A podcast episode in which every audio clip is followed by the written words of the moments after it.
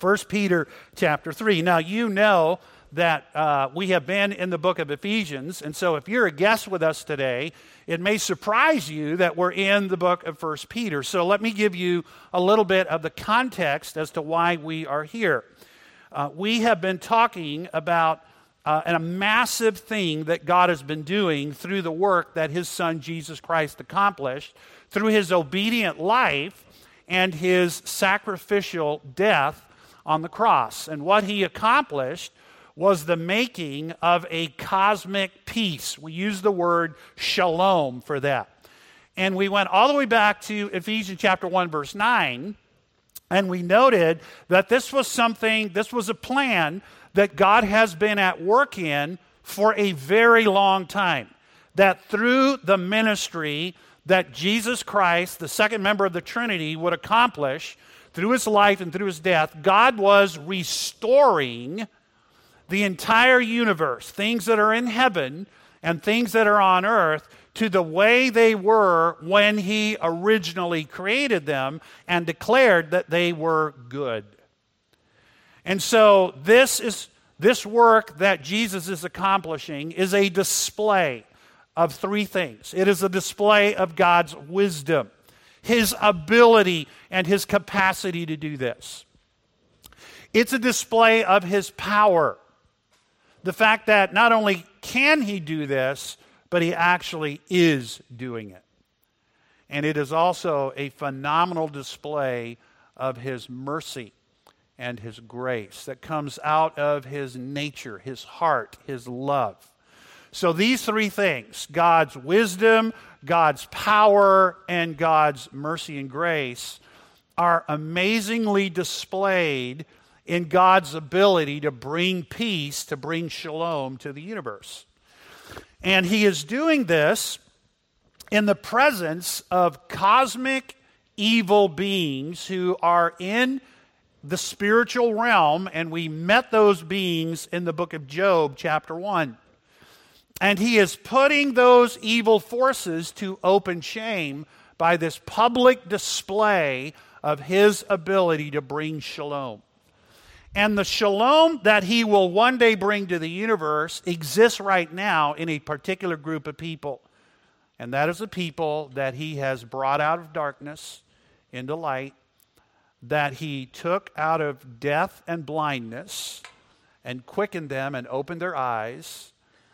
This was a group of people who were far off, and he has brought them near. He has adopted them into his very own family, and he has formed them into a community of people, and he has given that community of people to his son for his son to lead. And that group of people is called the church.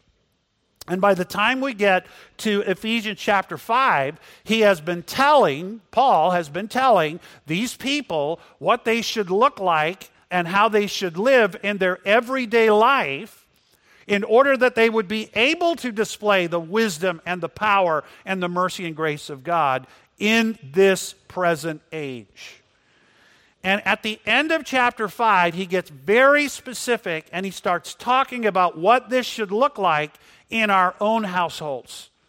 Because we are members of the household of God, that should be reflected in how our own households are carried out. And so we talked for a Sunday about what that should look like on a big scale. And then we have been making our way through the individual members of a Greek or Roman household and what Paul has to say about them. He has things to say to the husbands who are the heads of those homes. He has things to say to the parents of the children in those homes. He has things to say to the children in those homes. He has things to say to those who serve and those who lead in those homes. And this morning, he has something to say to the wives because that's where Paul started. Now, last week we talked about what it would what, what wisdom God had for a wife, a Christian wife, living in a Christian home where she wanted to be a part of what it looked like to display shalom in that home. And we traced Paul's uh, teaching to her out in three ways. Paul said to her, You need to support and follow your own husband's leadership as he follows Christ. And we trace that out in Ephesians chapter 5, verses 22 and 24. And then we noted that Paul also had something to say uh, to the Colossian church that sort of ties into this. So you need to support and follow your own husband's leadership as he follows Christ, but also strive to make it easy for your husband to love and serve you.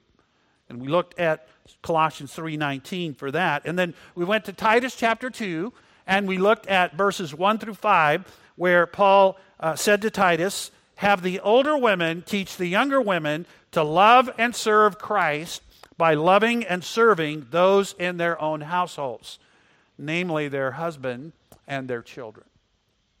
So that's where we ended last Sunday. And I left you with the recognition that there is a fourth text that speaks to this topic. And it is like this What is a Christian wife to do when she is in a difficult marriage? What is a Christian wife to do when she is married for however reasons it happened? What is she to do when she is married to a man that is disobedient to the gospel? And Peter has amazing help for a sister in Christ who is under that load. Now, I want to be very careful this morning as we look at this text because the last thing I want to do is make it even harder for a sister in Christ who is under that load. I mean, it's hard enough, isn't it, when we are both believers and we're both striving to serve the Lord and we're both trying to be obedient to God and we fail and our flesh gets in the way. It's hard enough to do marriage in that way. But can you imagine the unbearable weight that is on some of our sisters when they are married to a man who is disobedient to the gospel? He's unsaved. He is completely disregarding the demand of the gospel to believe, and he is in disobedience to the implications and the commandments that are in that gospel. So, Peter has some amazing help for our sisters in Christ who are like this, and we all need to hear this because it will help us know how to pray together. It will help us know how to encourage. It will help us know how to support those in our congregation who God has allowed and God is using in that kind of a marriage. So, how do we go about this? Well, let's begin, first of all, by looking at the surrounding context that Peter wants all believers to know. So, when you come to 1 Peter, Peter is writing to believers who live in pagan cities. There is a surrounding pagan context to all that Peter has to say. They are living predominantly in five Roman provinces. And Peter names them in the very beginning of the book. So if you go up to chapter 1, verse 1, these, these believers who are getting this instruction are living in five Roman uh, provinces named Pontus, Galatia, Cappadocia, Asia, and Bithynia. You say, where in the world are those? I don't recognize any of those names. How many of you have ever been to Asia Minor? Or how many of you have ever been to Turkey? Anybody been there? All right, so numbers of you been there. Most of you have been at least familiar with where Turkey is on your map. Some of you may have ancestors that came from that part of the world. That is exactly the region of the world where the people that Peter was reading, uh, writing to lived. They lived in cities that were in these Roman provinces that were marked by lifestyles that were completely different than what the gospel called for. In chapter 4, verse 4, Peter actually uses a very descriptive term to describe what these believers actually were surrounded by. They were surrounded by something that he described this way a flood of debauchery, a river, a flood of wickedness that threatened to overwhelm all of their good intentions to live for Christ and to live in ways that please the Lord as opposed to pleasing their old nature. And if you go to chapter 4, well, let, us just do that very quickly. Turn to chapter 4 and, and let's see what this flood of debauchery actually looked like, what it, what, it, what it was. because we don't really talk that way today. You know, we don't walk around and say, hey, how'd you survive the flood of debauchery this week? That, that's not how we talk to one another. That's not what we think about. But it is exactly what Peter wants you to envision when he thinks about what these believers were in. And so he uses six terms to describe what he means, or to identify rather what he means when he talks about a flood of wickedness or a, a river of wickedness, a flood of debauchery. Look at verse 3. For the time that is past suffices. In other words, your old life was long enough. The time that is past suffices for doing what the Gentiles want to do. So, what do they want to do? They want to live in sensuality, in passions, in drunkenness, in orgies, in drinking parties, and in lawless idolatry. And if you take these six terms, they, they sort of fall into three categories a, a flood of wickedness that was surrounding all of these believers is described as immoral behavior, sensuous sexuality, and unbridled lust. It's described as intemperate behavior, out of control behavior, drunkenness, orgies, parties that were marked by carousing and drinking. And then it's described as idolatrous behavior that was prohibited by God, the worship of pagan idols, the worship and the veneration of pagan leaders like the emperor. There would be cities where there would be an occasion during the course of the regular civil unfolding of society where the people would be expected to make an offering, to pour out a libation, and venerate the emperor as the god, or a god, the god of the city, or the, the, the man god of Rome. And then there would be often defiling practices that were involved in pagan worship because in the ancient world, in these five cities, religion was a part of the fabric of everyday life. If you went to work, you probably worked for somebody who had a patron god.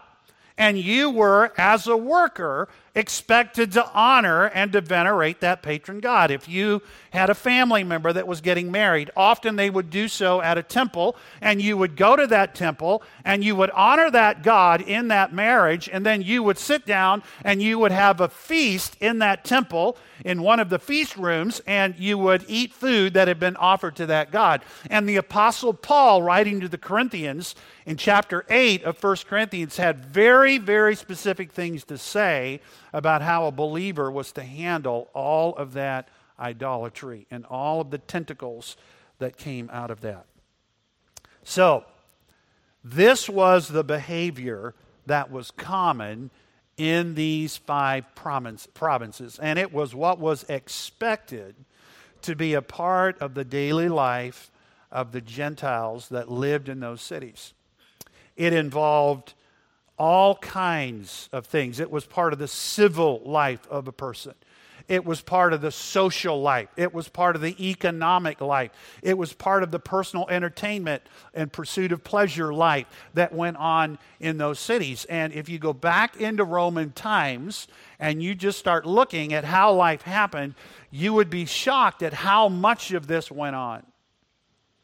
And what was shocking to people who lived in the middle of that river of wickedness was when somebody would turn away from all of that. And they would turn away from all of those gods and all of that practice, and they would follow another God named Jesus. It was absolutely shocking. It produced perplexity in the hearts of the observers, and it actually produced animosity that resulted very often in verbal revilement and in, in, in horrific persecution. Christians paid a high price for living a holy life. So, what would God expect from a Christian living in this kind of a city? What would He expect from a Christian wife who lived in a city like this, surrounded by a culture like this, married to a husband who was regularly and willingly and happily engaged in all of this. What would God expect?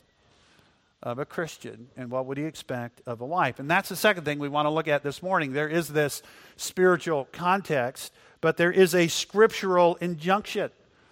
God actually has some advice, and he gave it to Peter. And I use the word advice in a qualified way. When God gives advice, it's really not up for grabs, it's not up for debate. He is actually laying out the expectations that he has. So, what does God expect? And so, here's what happens in chapter 1, verse 13.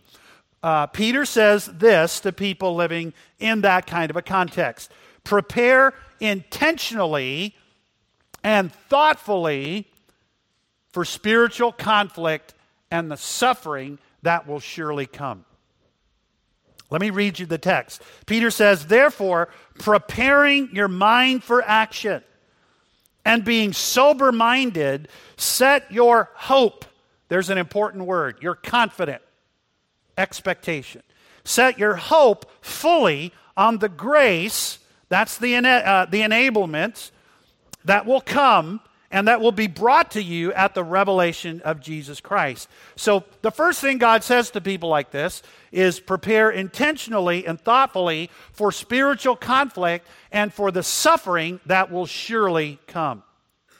The second thing he says to people like this is this set your confident expectation on the grace and enablement that comes from God.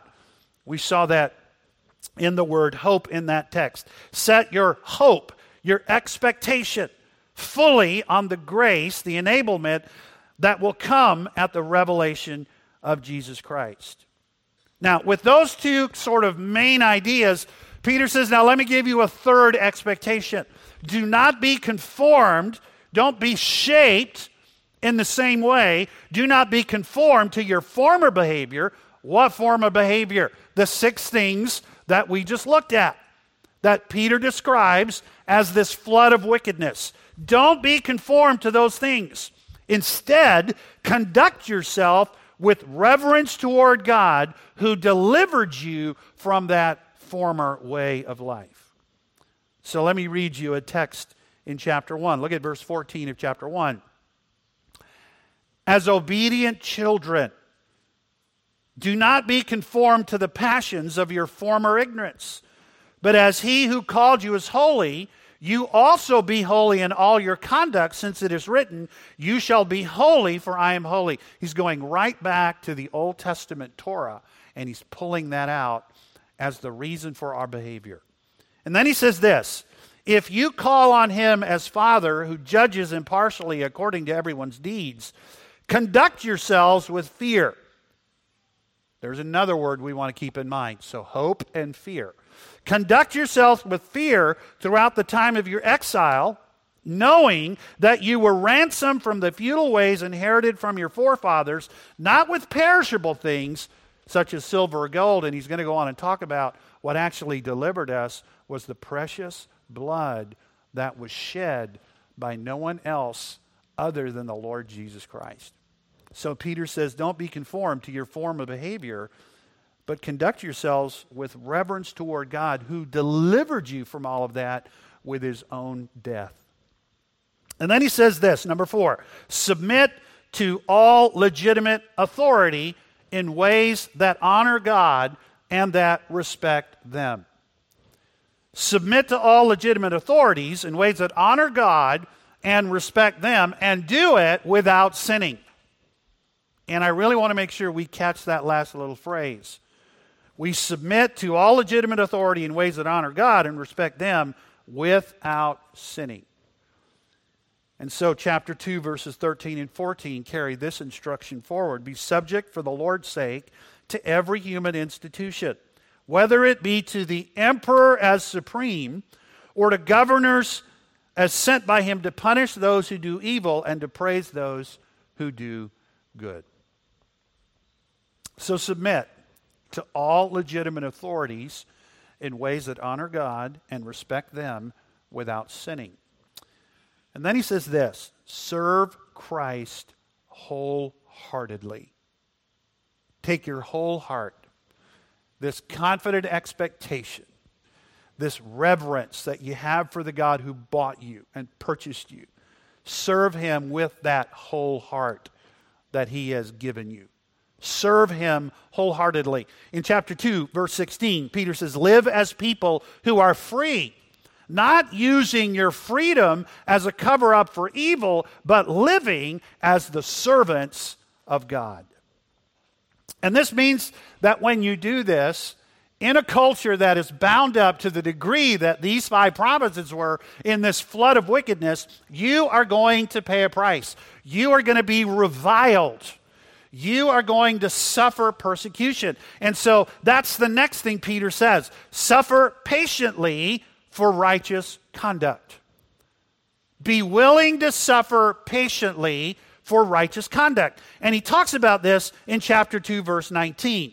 He says this For this is a gracious thing when, mindful of God, one endures sorrows. And he's not talking there about tears and emotional pain, he's talking there about physical suffering. One endures sorrows while suffering unjustly. For what credit is it if, when you sin and are beaten for it, you endure? But when you do good and suffer for it, you endure. This is a gracious thing in the sight of God. And then he says a very strange thing. For to this you have been called, because Christ also suffered for you, leaving you an example so that you might follow in his steps. He committed no sin, neither was deceit found in his mouth. When he was reviled, he did not revile in return. When he suffered, he did not threaten, but he continued entrusting himself to him who judges justly.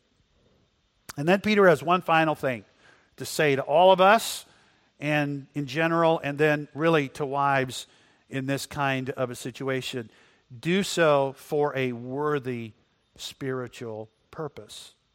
Do so for a worthy spiritual purpose. And you can see that in chapter 2, verse 12. Keep your conduct among the Gentiles honorable, so that when they speak against you as evildoers, they are actually going to accuse you of being the immoral person in their midst. Because you shame the gods, you dishonor the gods, you don't involve yourself in the civic responsibilities that the emperor demands. You are causing all kinds of trouble for your boss because the favor of the gods has departed because he's hired you and you don't worship them and you don't offer the sacrifices and you don't pray. You have brought all manner of trouble on your boss. You brought all manner of trouble on our city. You have brought all manner of trouble on our province. And, and so, this is the kind of thing that would be said about people because they love God and they refused to involve themselves in the behaviors that God prohibited. And God said to them, Now you suffer the revilement that is coming your way for a good purpose. What's the purpose? So that they may see your good deeds and glorify God on the day of visitation. Peter's saying this there is coming a day when God is going to work and he's going to act. And when that act happens, when God works and when he acts, what these people have seen in you may bring them to a place where they will glorify the God they are currently reviling. That's a worthy purpose. All right, so that's sort of the big context that this instruction in chapter 3 lands it. It's this larger context in which the readers of 1 Peter are living in these five Roman provinces that are marked by these six uh, evils that are described as this river of wickedness, this, this debauchery that Peter describes, and they are called to live distinctly in every area of life. And Peter has just given to them this advice. But what does this have to do specifically for a Christian wife who is married to an unsaved man? And that's what we're going to see now in 2 Peter chapter 3 verses 1 through 6. So so let's talk about the specific situation that she is in. And, and you find that situation right away in verse 1. Likewise, Wives, be subject to your own husbands. This is not new. This is exactly what Paul has said to the Ephesians, and he's repeated this both to the Colossian believers, and he told Titus to make sure that older women taught younger women to do this. So that, now here's the new piece. So that even if some, the idea there is there might be women who are married to some men who are like this. They do not obey the word, the logos. They do not obey the word. So, with regard to her spouse, the woman that Peter is talking to is married to someone who has dismissed the gospel and is disobedient to God. He has dismissed the gospel. He may be actively disobedient to its demand to repent and believe, and hostile in his rejection of its claims. And he is disobedient to the God who gave that gospel. Now, think about what that disobedience would look like. If you were married to a man like this, who rejected the gospel, he was hostile to its claims, who did he worship? He worshiped idols. This idolatrous worship would impact his work. We just talked about that. He would be expected to worship the gods of his business. And if he worked for somebody else or was in partnership with someone else, he was expected to honor the gods of that household and of that business. He would frequently be a glad participant in many of the social activities that went on in the culture around him that were often necessary for the advancement of his household or for the advancement of his business. And he would expect his wife to do the same. It would be unthinkable for his wife not to worship his gods. It would be unimaginable for his wife not to go to the temple and participate in the ceremonies that were so essential in his mind for the well being, the economic well being of the business, the the social standing that he would have in the city, the possibility that he would rise up and, and have some office in the city, all depended on him doing the right things and being in the right places and going to the right ceremonies and the right uh, parties and all the things that went on. And his wife would be expected to do that.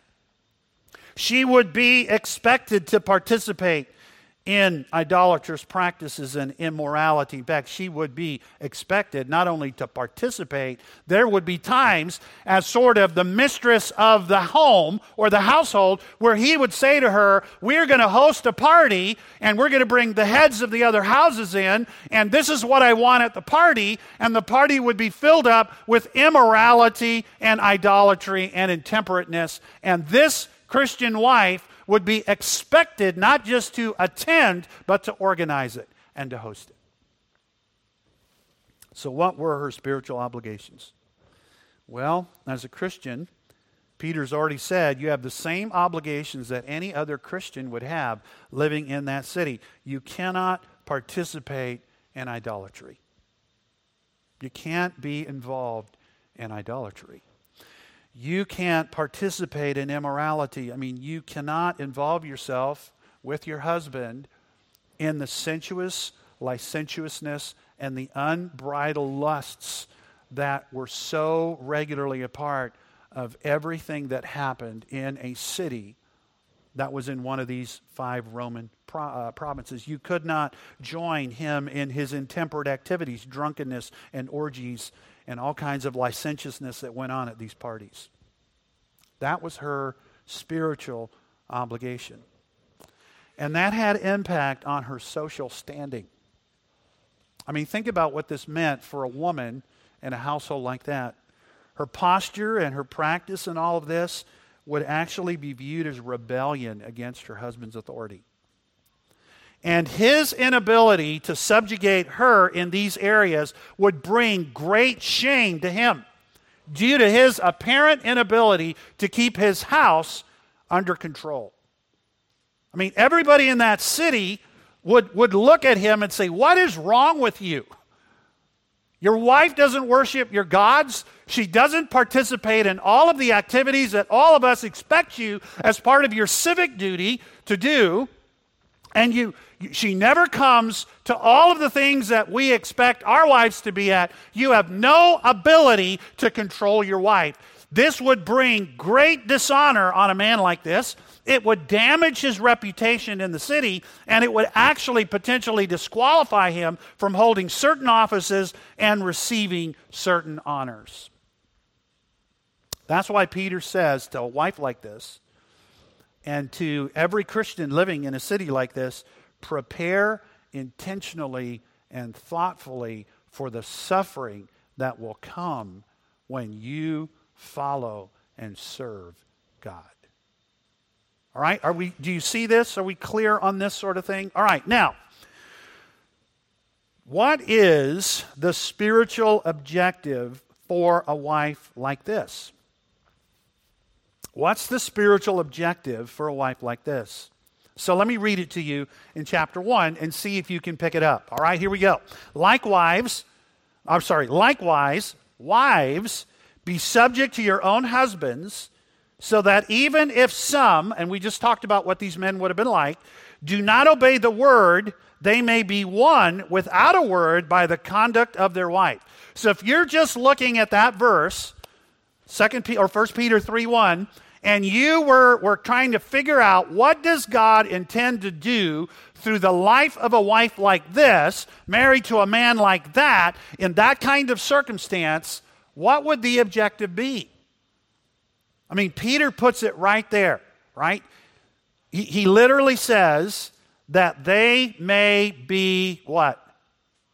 One. You know, the word there is a word that means to persuade. It means to gain, to win over to a position or to a side. So, so here's the picture her husband is actively disobedient to the gospel, he's openly hostile to its demands.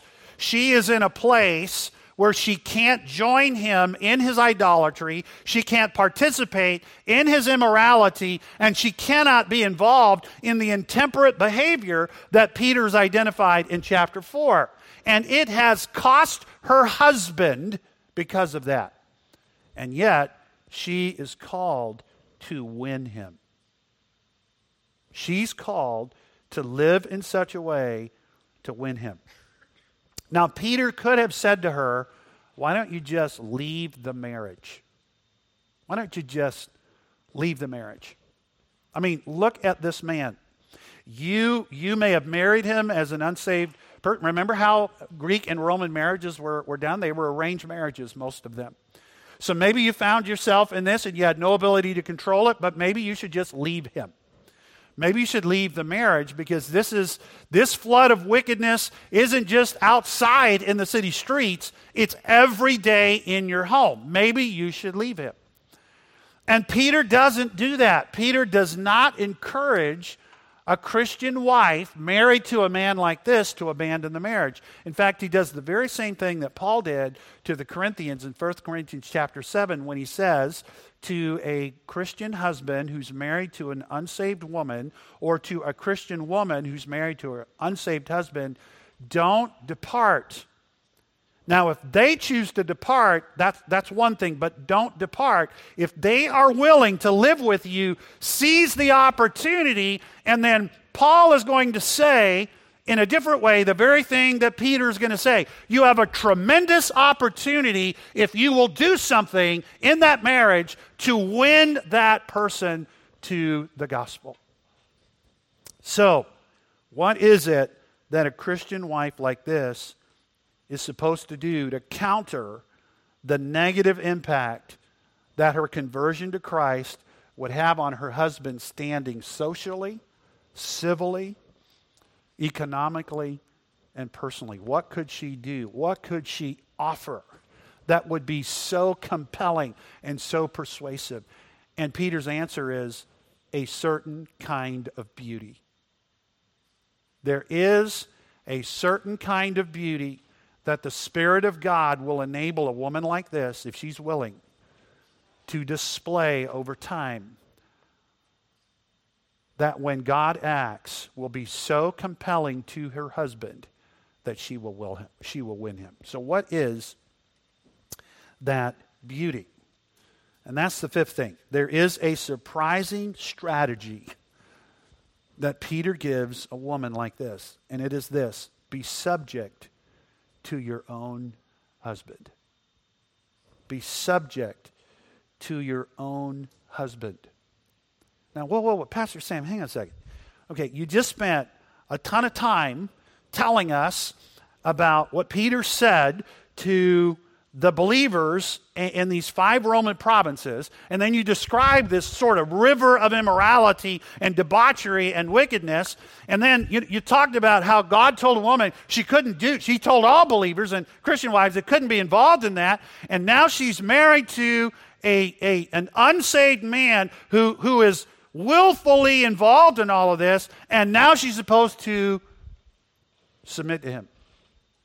And if you remember, what I said to you, she is to submit to him without sinning.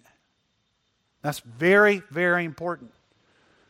God puts a boundary on all of our submission to any authority because he never gives us permission to sin in order to submit to any human authority.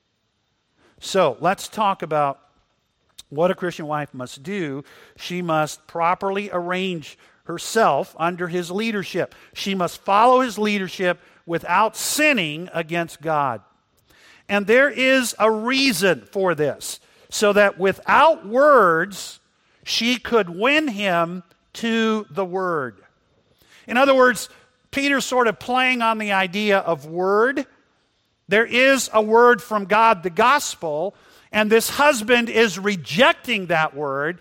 You will not win him to that word with all of your little words. There is a word, however, that you can give him that will be so beautiful and so compelling, it will win him to that word. And that word is your conduct. There's something about your conduct that over a lengthy period of time, when you consistently live in a certain way, that will be compellingly beautiful. Now, by the way, can I just say this? Peter is not telling a Christian wife that she cannot use any human words to talk to her husband about his sin or to talk to her husband about the gospel.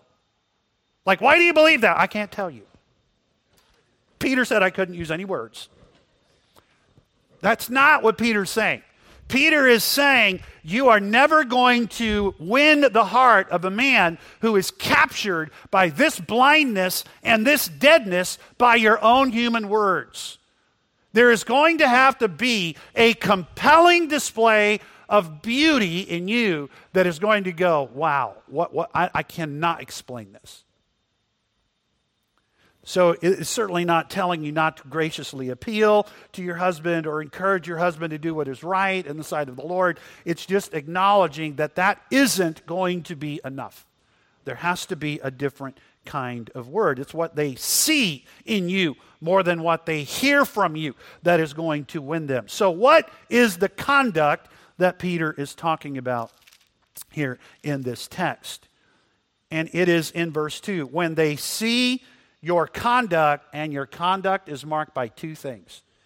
There are two words that describe your conduct it is respectful and it is pure. When you live day in and day out with that unsaved husband who is in that flood of debauchery, and your conversation, your life, your conduct is consistently pure it is marked by a reverence for God and a respect for Him. It's morally pure, it's clean, it's motivated by a reverence to God that manifests itself respectfully to Him. And that's important. So, so let's make two observations here. Her reverence to God makes important moral, ethical, and spiritual boundaries around her obedience. She cannot obey an earthly authority that tells her to worship idols. She cannot follow and obey an earthly authority when he tells her to lie or to steal or to participate in an orgy or to involve herself in licentiousness. Her reverence for God, boundaries, all of that behavior out. And then her respect for her husband actually shapes her response to him in all of the areas where she can legitimately submit. The overarching posture of a woman married to an unsaved husband ought to be I'm going to respect my husband and I'm going to follow his leadership, but I can't follow that leadership in the places where he's calling me or leading me to sin against God or against others.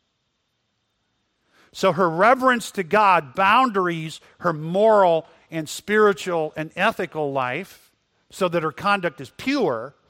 Her respect for God, her respect for her husband, actually displays all of that in a particular way. So it ought to frame up how she normally lives in all of the days and in all of the ways that her husband is leading her where it doesn't involve a disobedience to God. And it also should flavor how she responds to her husband and how she presents herself to her husband when she has to disobey something he has called her to do that God prohibits.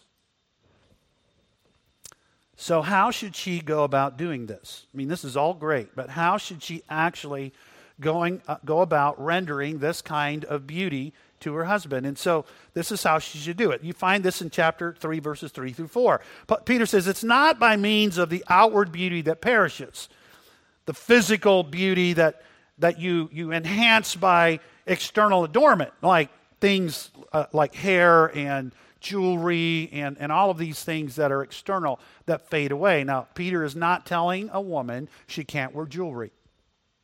He's not telling a woman you can't go and get your hair done. He's not saying those kinds of things. He's simply acknowledging that, that if the beauty you're using to try to win your husband is that kind of beauty, it is going to be completely ineffectual in winning him for the gospel. There is a completely different kind of beauty that is called for. You take care of this beauty.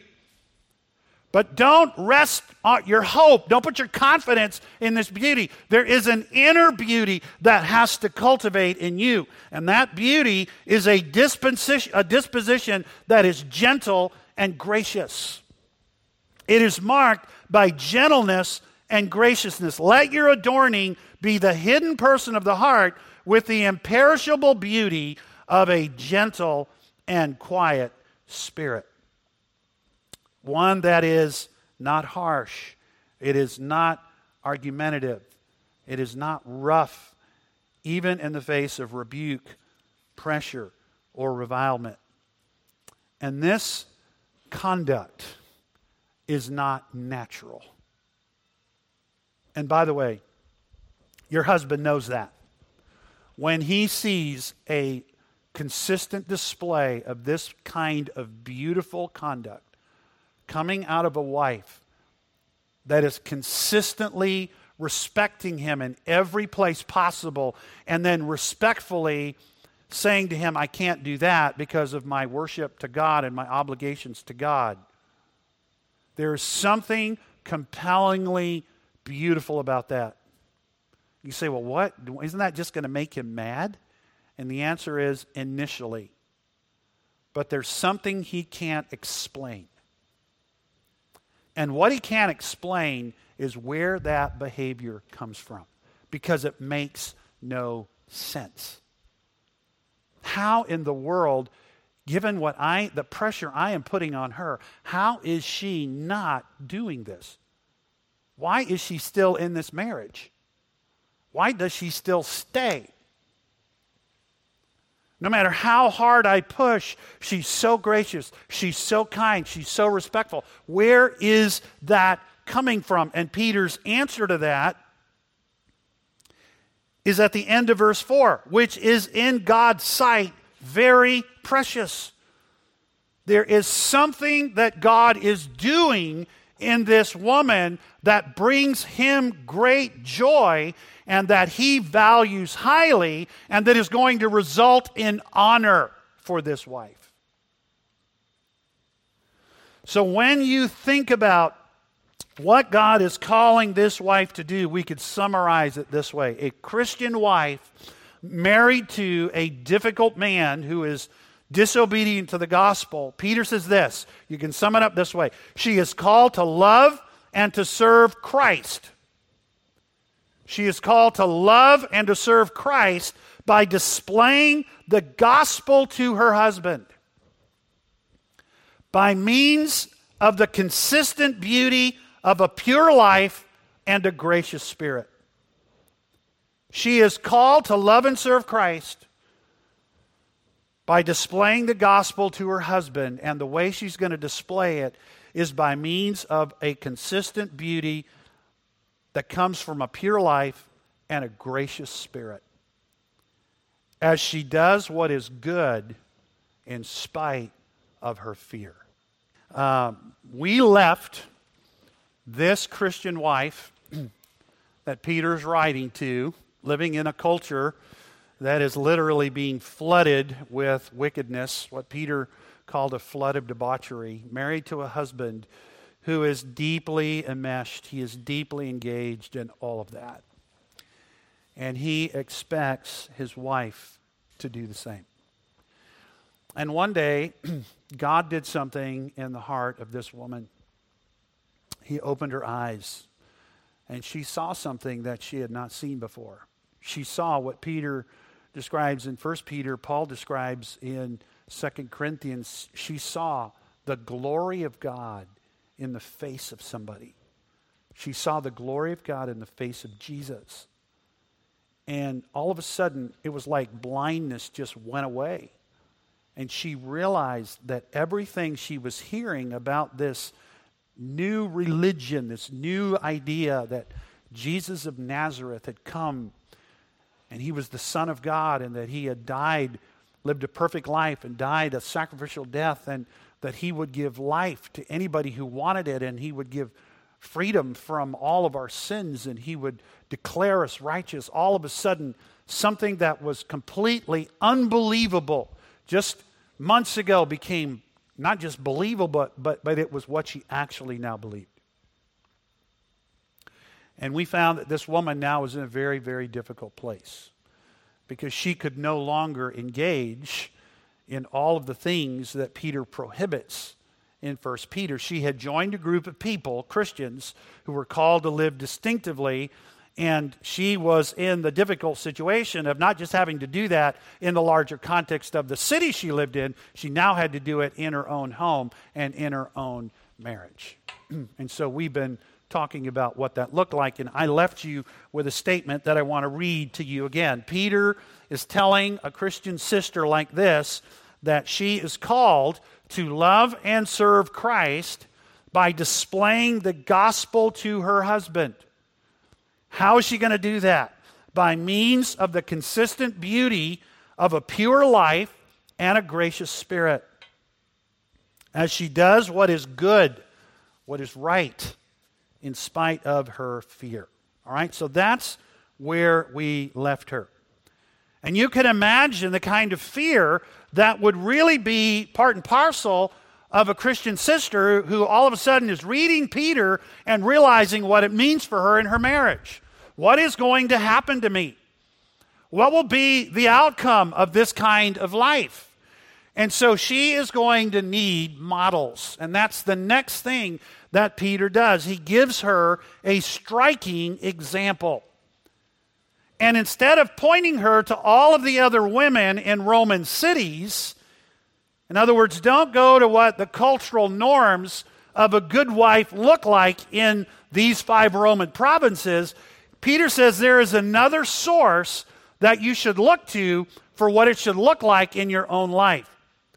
And he talks about holy women who hoped in God.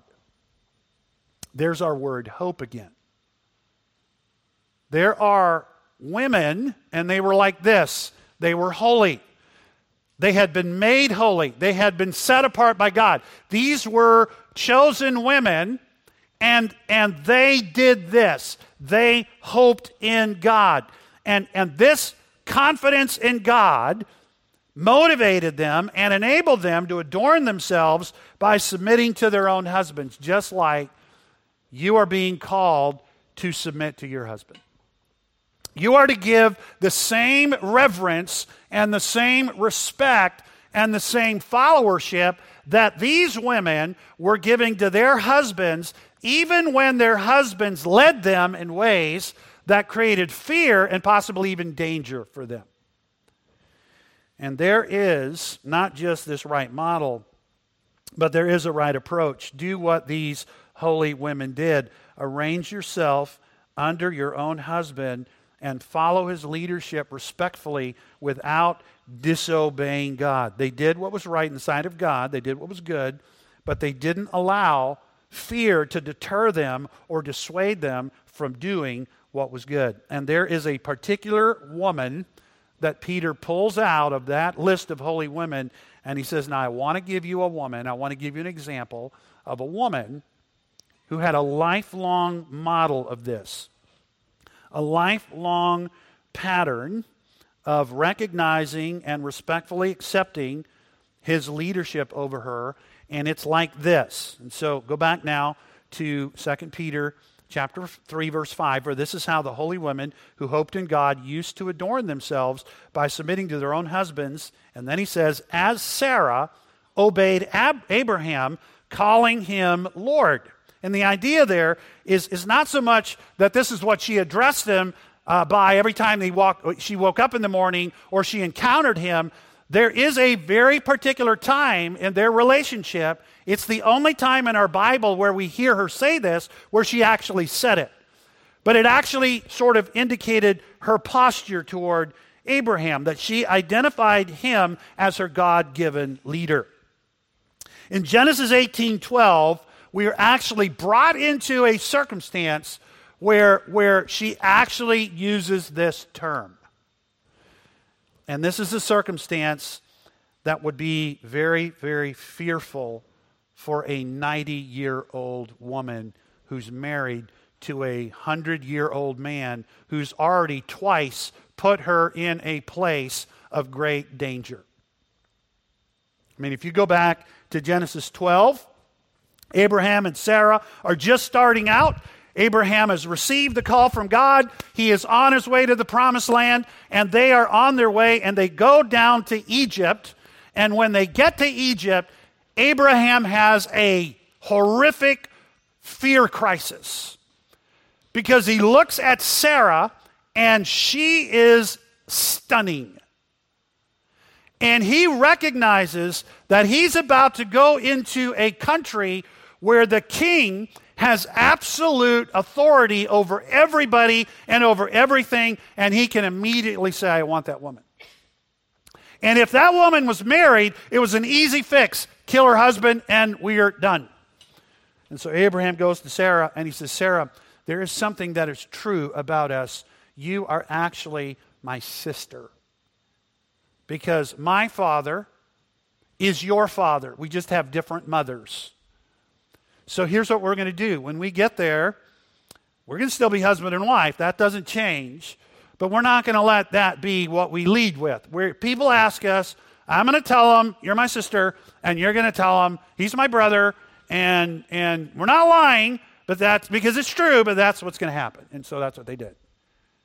And so Pharaoh, being Pharaoh, not knowing that Abraham had qualified sister and brother, said, Oh, that's great. Come on in. Hey, we, we got stuff for you. And he starts showering Abraham with stuff, and he takes Sarah. And then God steps in. God acts. And he says, Pharaoh, if you touch her, I'm going to kill you. And Pharaoh's like, whoa, whoa, whoa, okay, I got it. You didn't tell me. Abraham, you did not tell me the whole story. Here, she's, get back over here with him. And cows, cattle, whatever. and I mean, this is what happened. I'm, I'm sort of exaggerating a little bit, but go back and read that narrative. Whew. God protected Sarah's morality, her, she, he protected her in every way. And he rebuked her husband in the process of protecting her. And then in Genesis chapter 20, toward the end of her life, Abraham is back in the same story. I mean, back, they're, they're in a foreign territory. They're, they're ruled by a king named Abimelech. Abraham goes back to the same narrative, and the same thing happens. So, consistently, God has interacted to protect Sarah and, and to keep her and preserve her. And she did what she could to respect her husband without sinning. And now we come to the place actually where she calls him Lord and she's overhearing a conversation that is happening inside a tent. And there are three angelic visitors that have come to see Abraham, and, and Abraham says uh, to them, or they say to Abraham, Abraham, that promise God made you, he hasn't forgot it.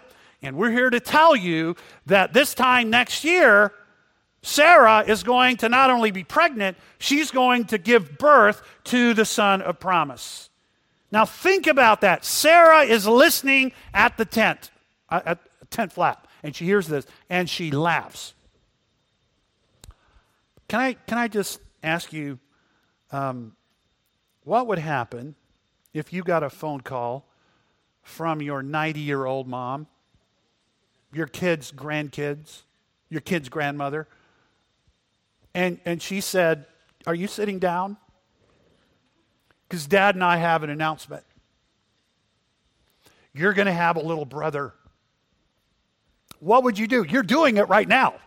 You're sitting right in the seats doing it, just listening to this hypothetical story. So let's not be too hard on Sarah. She's laughing at the sheer absurdity of a 90 year old woman who's well past the ability of childbearing and a 100 year old man who's well past the ability to bear children to actually do this. It's not just physically impossible, it's, or humanly impossible, it's physically dangerous. Can you imagine the stress on Sarah's body and the danger this put her in? And yet, what did she do? She looked at her husband who had received this promise and she followed. And God protected and God preserved. And you know what God says about Sarah? Her gracious conduct was precious in the sight of God. It was precious in the sight of God. She did not fear legitimate fears, but she followed God by respecting and following her husband. And God kept his promise and he honored her. You know, she shows up in Genesis 11 in the Hall of Faith, and she is celebrated by God for all of human history as a woman whose life is marked by a faith, a confidence in God that is praiseworthy. And that's exactly what Peter talks about. So let's wrap up by, by just observing some special consideration for Christian wives who are called to do this. In following your unsaved husband, you must do what is good and right before the Lord. Look at verse 6. And you are her children if you do good you must do what is good and right in the sight of the Lord. And then you must not let fear deter you from doing what is good and what is right before the Lord.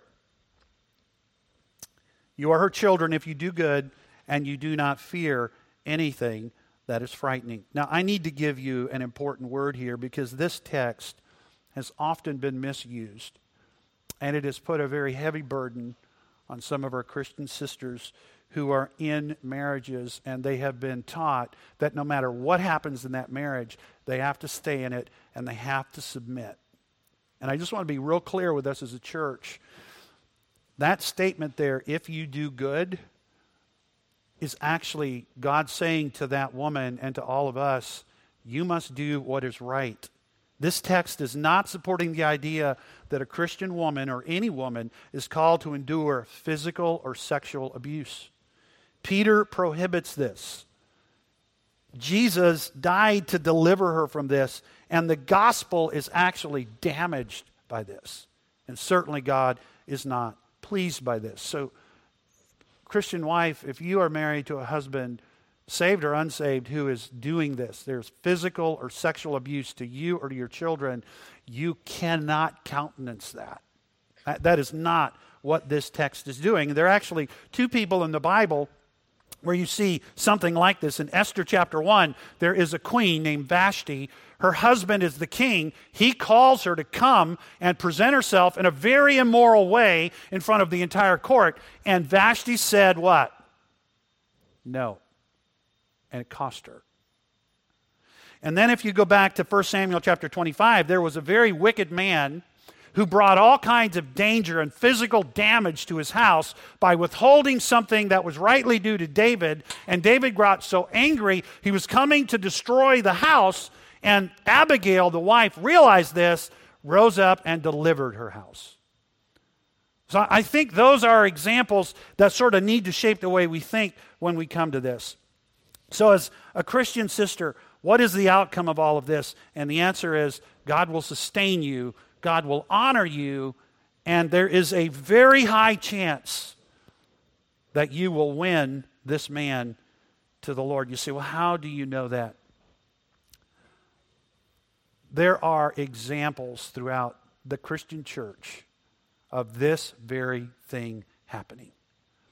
And when you ask that husband, so what was it that finally penetrated? What was it that reached you? He would look at you and he would say, I couldn't get away from the kindness and the graciousness and the sweetness of my wife, no matter what I said to her, what I did, how harshly I, I acted with her, I couldn't get away from the fact that this woman consistently displayed to me something I couldn't explain because I was married to her before she got saved and I know what she was like. And I just began to realize I needed what she had. And that brings us to this. As a church, we should consider these women who are in those marriages just like we would consider our own missionaries who are going to hostile places to take the gospel. They need the same kind of support, they need the same kind of care, and they need the same kind of love. Many of these women are very, very embarrassed to talk about their marriage and they feel alone. They feel like second class citizens in a church like this, when in fact they are gospel warriors that God has put in the hottest place of the battle because there's somebody he wants to win. And if we would see them in this way, it would change the tone. It would change not a whole lot of what actually happens, but it would change the context in how we pray for these women and how we support these women. And I want to encourage us to pray for them like that right now. Should we? And shall we? Let's pray together.